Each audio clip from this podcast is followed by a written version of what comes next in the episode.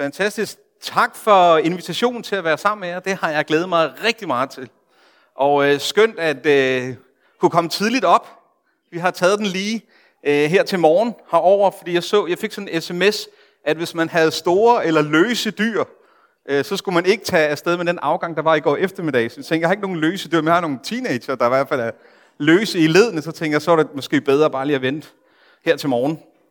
Men øh, jeg har sammen med Christine og Johannes og Markus på vores lille Bornholmer-tur. Øh, jeg har fornøjelsen af at skulle sige noget øh, klokken et, tror jeg, alt afhængig af, hvor lang prædiken den ligesom var i dag, om unge mennesker, om ungdomskultur og øh, den vanvittigt vigtige opgave, det er at være med til at øh, forme og danne unge mennesker øh, til livet og til troen. Og øh, det er rigtig dejligt. Vi har jo utrolig mange skønne Bornholmske elever på efterskolen i de her år. Jeg tror, vi har 11 i år, og det ser også ud, som om vi får 11 eller 12 næste år. Og det er vi frygtelig glade for. Så bliv endelig ved med at sende jeres børn og unge over til os. Vi skal nok sende dem hjem igen, i hvert fald for en tid. Så, øh, så tusind tak for det. Og tak for invitationen også til at øh, øh prædike. Øh, Markus har fortalt mig, at I har arbejdet med David, og øh, så det her, hvor at menigheden plejer at nikke og sige, det kan vi godt huske, at tak, der var i hvert fald to, der har fanget det at I er måske i gang i sådan 16 uger med David, og, og der er ikke rigtig nogen, der har fanget endnu, men øh, det er I altså. Øhm, og øh, den ting, som jeg skal forsøge at sige lidt øh, om, er det her med åndeligt venskab. Øh, hvad vil det sige, at der er nogen, som har ens ryg? Hvad vil det sige at være et kristen menneske, og hvordan er man det på en måde, hvor man også bliver holdbar på den lange bane? Så man ikke bare har en, en, en stærk tid, måske i særligt de unge år, og så efterhånden, som, som tingene går, så, så brænder gløden ud, og man mister sådan lidt hjertet og lidt passionen. Og nogle gange, så mister man også troen, når man kommer lidt længere ned ad vejen. Hvis man ikke er i nogle relationer med andre. Hvis ikke der er nogen, som har ens ryg, sådan i åndelig betydning. Det er noget af det, jeg brænder allermest for at sige noget omkring, noget som jeg er meget, meget optaget af. Så det er virkelig skønt og dejligt at få lov til at sige noget om det. Men øh, lad os lige bede sammen. Herre, vi takker dig, fordi du har slået følge med os, fordi du kommer os helt nær, og fordi at du vandrer sammen med os. Hjælp også os til at vandre med hinanden. At øh, vi oplever fællesskaber, som kan tage imod os, som vi er, og vi får lov til at dele det, som foregår i vores liv og i vores vandring med dig. Her tak fordi, at vi ikke skal gå alene, men du går med os. Og tak, at du vil sætte mennesker på, på vores vej. Amen. Det bibelske eksempel, som jeg vil drage frem, det er selvfølgelig kombineret med David, men Davids øh, relation til Jonathan, som for mig i hvert fald er et fantastisk eksempel på, hvad et åndeligt venskab og et åndeligt følgeskab er. Så det er den ene tekst i 1. Samuel, og så vil jeg gerne kigge på øh, en salme, en af de korteste nemlig salme 133, hvor David beskriver glæden ved fællesskab og ved et åndeligt følgeskab. Og hvorfor er det egentlig, at det er nødvendigt for os at tale om det med fællesskab og følgeskab? Der er jo ikke nogen af os, der tror på, at vi kan være kristne bare for os selv. Ellers så var vi jo ikke gået i kirke her til morgen. Eller så var vi ikke været en del af et mindre fællesskab, eller en tjeneste, eller en opgave. Så hvorfor er det, vi skal blive ved med at tale om betydning af det. Min erfaring har været, at øh, jeg kunne godt komme i kirke, jeg kunne godt øh, have en opgave, men det var ikke altid, at jeg fik talt om de ting, som foregik inden bagved det hele.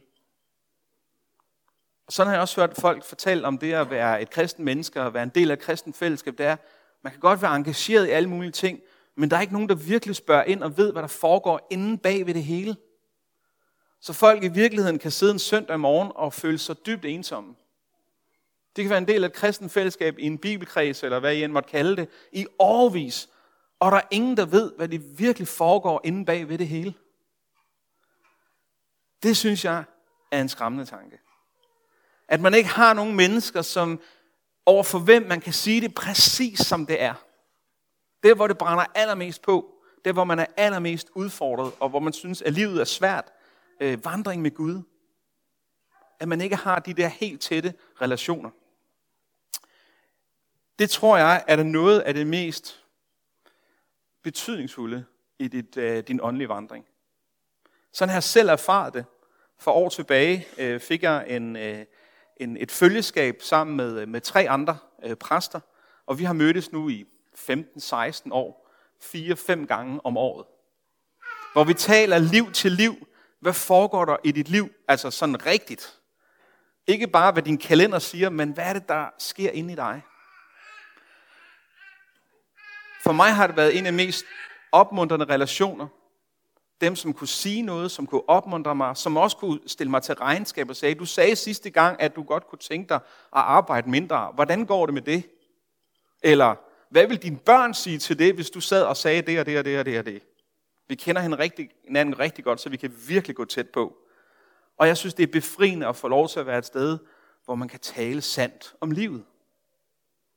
Det er den præmis, vi har givet hinanden.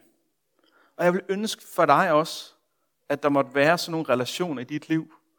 Nogle kalder det medvandrere, mikrogrupper, det kan hedde tusind ting, mentor, øh, medvandrere, alle mulige ting. Men man har de der relationer, hvor man kan tale om, hvad der virkelig foregår.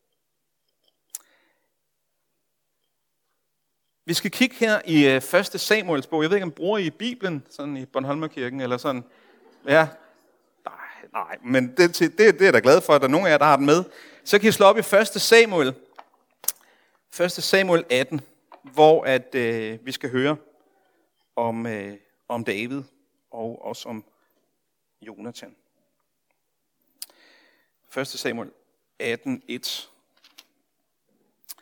Da samtalen mellem David og Saul var forbi, tog Saul sammen samme dag David til sig og gav ham ikke lov til at vende tilbage til sin fars hus. Jonathan følte sig tæt knyttet til David, og han elskede ham lige så højt som sig selv. Han sluttede pagt med David, fordi han elskede ham som sig selv. Jonathan tog den kappe af, han havde på, og gav den til David sammen med sin dragt. Ja, selv sit svær, sin bue og sit bælte. Hver gang David drog ud, og hvor Saul indsendte ham hjem, havde han lykken med sig. Så satte Saul ham over sine krigere. Hele folket beundrede ham, og det gjorde Sauls folk også. Det kom tilbage, efter at David havde dræbt filisteren, gik kvinderne fra byerne i Israel kong, David, kong Saul i møde under sang og til dans af pauker, glædesrup og triangler. Og de dansede, og kvinderne sang, Saul har dræbt sine tusinde, men David sine ti tusinde. Det synes Saul ikke om, og han var meget vred. Han sagde, David giver de ti tusinde, men mig tusinde. Nu mangler det kun kongemagten. For den dag så Saul skævt til David. Der står her, at Jonathan følte sig tæt knyttet til David, og han elskede ham lige så højt, som han elskede sit eget liv. Det her det er et venskab, som har alle odds imod sig. Af den simple grund, at hvem i alverden skulle være konge efter Saul? Ja, det skulle Jonathan da være. Som hans søn burde være ham, som får kongemagten efter ham. Men ind på scenen kommer den her rødhårede knægt, og som har slået filistrene ihjel. Og han kan også spille guitar. Eller han kan i hvert fald spille harpe. Og vi får det mest vidunderlige, øh, altså det, det er virkelig til en helt fantastisk øh, spændingshistorie om kom Saul. Den her mand, som jo blev konge og blev salvet ind mod hans egen vilje. Han ønskede ikke at blive konge. Men man valgte ham, man trak lod og tænkte, han står ud, han er et hoved højere end alle de andre.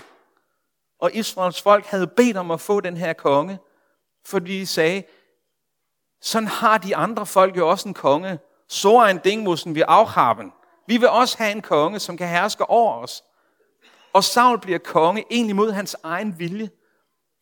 Og egentlig fra, fra begyndelsen af hans historie, så er det en lang undergangsfortælling. Som alting går næsten galt. Og jeg ved ikke, hvor mange forskellige psykiatriske diagnoser Saul ved havde haft, hvis han, hvis han kom til en psykiater. Men han var stensikkert paranoid. Han så konspirationer og var helt sikker på, at folk var ude efter ham. Og I kan næsten høre det her, hvordan han er ved at blive et op af misundelse. Han har slået sine tusinder. Og så kommer den, men David har slået de ti tusinder. Ikke? Og folket elskede ham. Sauls datter elskede David. Og hans søn elskede ham. Og man kan næsten se det her, den her, det her portræt af Saul, som glider mere og mere ind i misundelsen og skinsynen, og han ser bare til, hvordan David han bare rider på den ene sejr og bølge efter den anden. Og midt i det her står Jonathan. Og nogle gange er det de der små bipersoner, som er, er, er virkelig interessante at lægge mærke til i skriften. Vi hører rigtig, rigtig meget om Paulus, men der er rigtig mange interessante historier om Timotheus, om hvem han var, og hvad det var for en karakter, han havde. Og sådan kan det også siges om Jonathan. Han var den, som stod til at skulle være kongen. Men han vil ikke have kongemagten. Fordi hvorfor? Fordi Gud har sagt, at det er David. Og han har set og ved, at David er den salvede. Så han slipper sin egen trang, sit eget behov, som han må da et eller andet sted har haft, kan man tænke. Ikke? Altså, det burde være mig.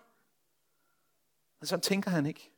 Han er mere optaget af, at det går, som Gud vil. Og han er der for David.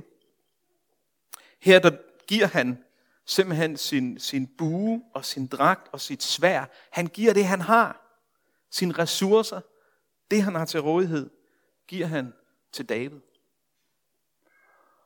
Og han står flere gange i sådan nogle forfærdelige dilemmaer med, at hans far egentlig ud på at, øh, at slå David ihjel. Og han står i den her loyalitet, og han ender med at sige det til David, og skal beskytte David, samtidig med, at han er stadigvæk sin fars søn. Og Jonathan må have stået i nogle forfærdelige dilemmaer. Og han var på hans rejse hele vejen igennem. Men der, hvor det går allermest galt for David, i historien om Bathsheba, har Markus prædiket over den, eller sidder jeg glæder jer til, at I skal høre den, eller den har I hørt, den, ja, den historie. Den historie, som er en af de der allermest sådan krydrede, kan man sige, historier, hvor David jo falder i synd, og øh, tager sig naboens kone og slår hende vand ihjel. På det tidspunkt er Jonathan faktisk død. Og jeg tænker med mig selv, gav vide, om det var gået så galt, hvis Jonathan stadigvæk var i live. Har I tænkt på det? Gav vide, om det var gået så galt. Forestil dig, at du er på, på, på slottet der hos David, og du kan se, at David han går rundt, og han, øh, han har været restløs, fordi der står, at, at det var det tidspunkt, hvor at herren var draget i krig. Så hvorfor alverden render David rundt derhjemme og slår skader min kæp, som min gamle mormor ville have sagt. Det forstod jeg aldrig rigtigt, det udtryk der, men man, man rendte rundt derhjemme. Hvorfor er David ikke med? Og han er gået rundt der og blevet rastløs og blevet pirlig og blevet lysten og alle mulige ting. Jeg vide, hvis Jonathan havde været der, om han havde sagt til ham, hvad er der med dig, David? Hvorfor er du ikke med der, hvor du skal være? Jeg bryder mig ikke om den måde, du kigger efter naboens kone på. Hvad sker der i dit hjerte, David? Hvor er dit hjerte henne? Er du der, hvor du skal være? Men der var ikke en Jonathan for ham på det her tidspunkt. Og David falder først i utroskaben, og hele de der, alle de historier, han er nødt til at binde sammen bagefter, og ender med at få slået manden ihjel. Og det er en frygtelig fantastisk historie om, om hvor galt det kan gå. Det er som om, at, at Davids største problemer, det er hans succes. Han havde ufatteligt svært ved succeshåndtering. Når det gik ham rigtig godt, så ville han tælle herren. Han ville se, hvor mægtig han var. Og selvom han havde rigelig adgang til kvinder, så skal han lige se, om han kunne få en mere. Men hvem er den, som vandrer med ham, som holder øje med ham, og som elsker ham højere end sit eget liv? Det var Jonathan. Og David giver også Jonathan et eftermæle, og faktisk også Saul, som I kan læse, som er helt fantastisk. Han nærmest skriver en lovsang til deres minde. Så jeg tror, at David, han virkelig kendte til glæden af medvandring, af et åndeligt følgeskab. Jeg tror, han har set det helt fantastisk i Jonathan. Og jeg tror, det er det, der gør, at han kan skrive salme 133, hvis vi springer derfrem. Og nu gætter jeg bare. Det, det er min lille lommeteori. Det er, jeg tror, at det er de erfaringer, han havde med Jonathan, som ligger under, når han kan beskrive det her åndelige følgeskab i salme 133. Det står sådan. Det er en valgfartssalme af David. Hvor er det godt og herligt, når brødre sidder sammen. Det er som den gode olie på hovedet, der flyder ned over skægget over Arons skæg, ned over kjortens halsåbning. Det er som Hermons duk, der falder på Sions bjerge, for der giver Herren velsignelsen, livet i al evighed. Jeg tror, han kendte betydningen af virkelig fællesskab. Jeg kan næsten høre den der fornemmelse der, hvor er det godt og herligt, når brødre sidder sammen. Det lyder ligesom forældrene kunne sige, hvor er det godt og herligt, når der er ro på bagsædet, og børnene ikke slås, og vi ved, at der kun er en halv time, til vi er fremme hos svigermor. Hvor er det godt og herligt. Men jeg tror, det er den her dybe fornemmelse, som man kan have det, når man virkelig erfarer, hvad et åndeligt venskab er. Når man erfarer de relationer, hvor man kan tale om det, der ligger på ens hjerte. At man kan sige, det er godt, og det er herligt, når brødre sidder sammen. Når man virkelig kan dele livet. Dele det, der er på spil. Og for at vi skal forstå det her billede, så, så, eller forstå, hvor godt og herligt det er, så bruger han de her forskellige billeder. Han siger, det er som den gode olie på hovedet, der flyder ned over skægget, over Arons skæg. Og jeg ved ikke, om man skal forestille sig sådan 2,5 liter olivenolie, man står heller ud over hovedet på en mand. Eller hvad, det ved jeg ikke. Det tænker jeg, det bruger italienerne der meget sådan til hår, Gør det ikke det sådan, øh, til, til sådan nærmest sådan brillatine, eller til at sætte i håret? Men det er jo billedet på salvingen, og Aaron var jo ypperste præsten. Det er billedet af salvelsen. Det er, at når Gud udvalgte en, så hældte man olie på, så at sige. Symbolet på, at Guds ånd var over ham. Og det har duftet helt fantastisk. For de salver, som øverste præsten brugte, var dyre, kostbare salver. Så der har været en helt fantastisk duft. Og salvelsen er jo symbol på tjenesten. Så hvor er det godt og herligt, når brødre sidder sammen. Så kan man sige, det er der, hvor olien den flyder. Hvad mener med det? Jo, de åndelige venskaber, det er dem, som opmuntrer dig i tjenesten. Og det er derfor, du har brug for åndelige venskaber. Det er dem, der får salven til at flyde i din tjeneste.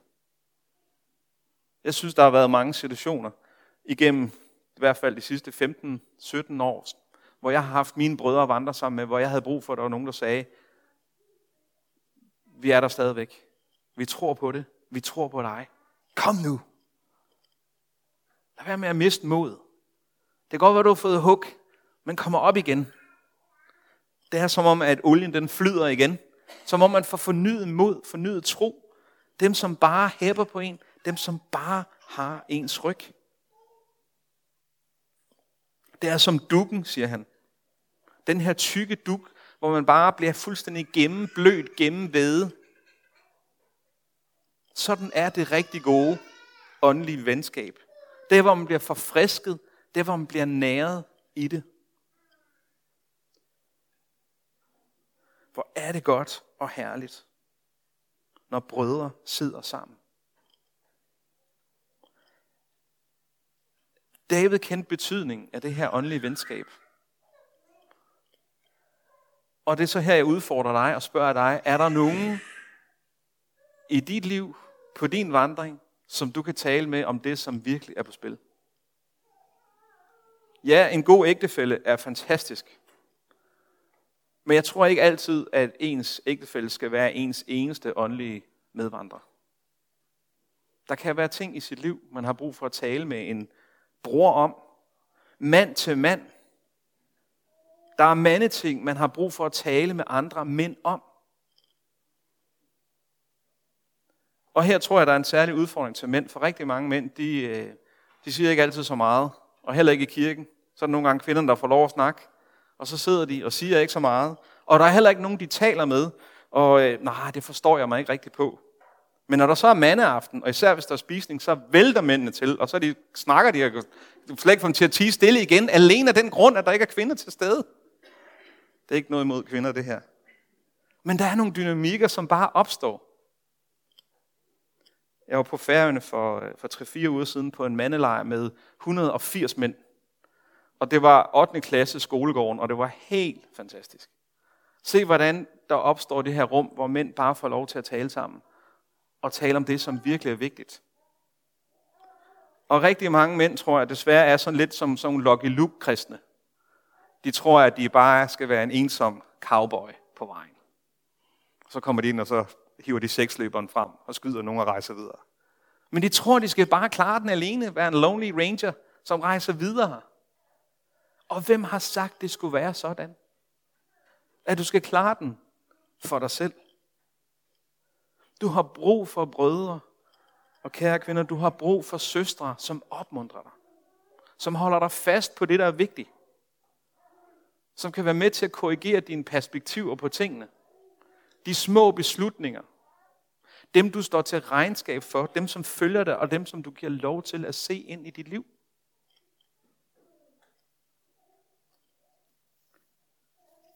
Er der nogen? Eller er der nogen, du kunne tage et lille skridt i nærheden af og invitere til en medvandring? Jeg tror ikke, du skal nødvendigvis skal gå hen og sige, kunne du ikke tænke dig at være min åndelige medvandrer? Jeg tror bare, du skal spørge, om I ikke skal køre i pølsevognen i stedet for. Eller skal vi ikke tage ud og se noget fodbold, eller noget andet. Sådan er det tit med mænd, hvis der foregår et tredje ting foran en, så man ikke skal kigge på hinanden. Derfor biltur er helt fantastisk, man skal ikke kigge på nogen. Så kunne min bror og jeg nogle gange bare sidde og tænde fjernsynet, og så sad vi og kiggede på fjernsynet, men vi havde en fantastisk samtale. Der var et andet, tredje, der var noget andet, eller vi skulle noget. Vi skulle gå en tur, vi skulle et eller andet. Men hvem er det, du tænker på, som du måske kunne spørge og sige, øh, skal vi ikke et eller andet sammen? Skal vi gå en tur? Skal vi gå ud og spille fodbold? Skal vi lave et eller andet sammen? Og derigennem opstår der fællesskaber.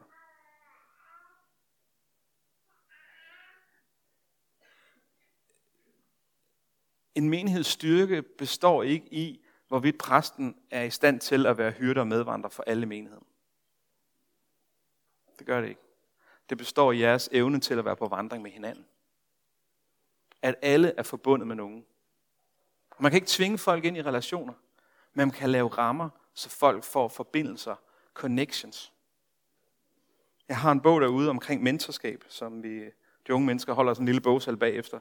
De får 10% af salget, så om ikke andet, så støt de unge, så de kan, kan, kan, kan, kan tjene lidt på det. Så hvem er det, du kunne, kunne invitere? Hvem er det, du tænker på? Det kunne jeg godt tænke mig, at øh, lade det stå tilbage som en opfordring, en opmundring. Hvem er det, du kan vandre sammen med? Så du kan blive til en velsignelse. Så du kan få olien til at flyde, så du kan opmuntre andre. Så du ikke bare skal tænke på din egen rejse. Det er den bedste måde, du sådan set bevarer din egen tro, det er at have fokus på de andres tro. Det er ikke at prøve at bevare din lille bitte flamme hele vejen igennem, men det er at være en, der vil andre. Være en, der tænker på, at andre bliver bevaret og kan følges med Jesus. Hvem har din ryg? Lad os bede sammen. Her, du kender os, og du, du kender også vores øh, trang til at ville, og nogle gange tror jeg, at vi kan selv. Her hjælp os ud af, af ensomhed. Hjælp os ud af trang og troen på, at vi, øh, at vi er så unikke. Der er ikke nogen, der kender det, vi slås med. Her vil du, øh, og jeg tror, du har talt til nogen i dag, på den her dag, om øh, et åndeligt følgeskab.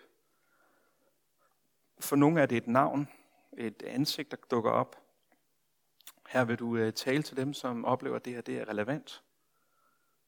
Så det ikke bliver ved en prædiken, men det bliver en invitation, et kald, et skridt ud i noget, som kan blive til så stor velsignelse og glæde. Jeg ikke nogen i Bornholmerkirken at opleve sig ensomme, som åndelige pilgrimme, der flakker rundt som selv men der må være øjne, der ser, og hænder, der rører, og fødder, der vil gå sammen med hver eneste en her. Amen.